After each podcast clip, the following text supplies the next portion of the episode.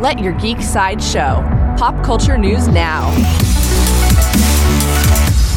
Hi, this is Andrew, and here are your daily geek headlines. New from Paramount Pictures, The Hollywood Reporter reported that the star of Wu Assassins, Iko Uwais, is in talks to join Paramount's G.I. Joe prequel, Snake Eyes. Henry Golding and Andrew Koji have already been cast as Snake Eyes and Storm Shadow, respectively. Snake Eyes is scheduled to open in theaters on October 16th, 2020. For fans of Marvel, According to The Hollywood Reporter, writer Jonathan Igla, known for his work on Mad Men, has been hired as showrunner for Disney Plus's Hawkeye series. The series will star actor Jeremy Renner as Hawkeye, who will train Kate Bishop, a comic book hero who eventually co founds the Young Avengers. Hawkeye will premiere on Disney Plus sometime in fall of 2021.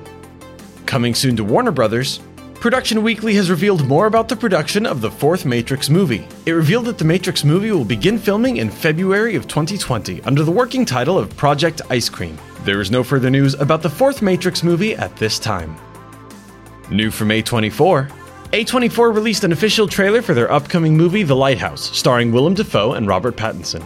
In the trailer, Dafoe's character, Thomas Wake, begins to explain how the last keeper of the White House went mad from a mysterious enchantment which Pattinson's character, Ephraim Winslow, brushes off as a tall tale. The Lighthouse, the mystical dark comedy drama, will be released on October 18th. This has been your Daily Geek Headlines Update, presented by Sideshow, where pop culture is our culture. For even more ad free pop culture news and content, visit sideshow.com forward slash geek. Thank you for listening, and don't forget to let your geek side show.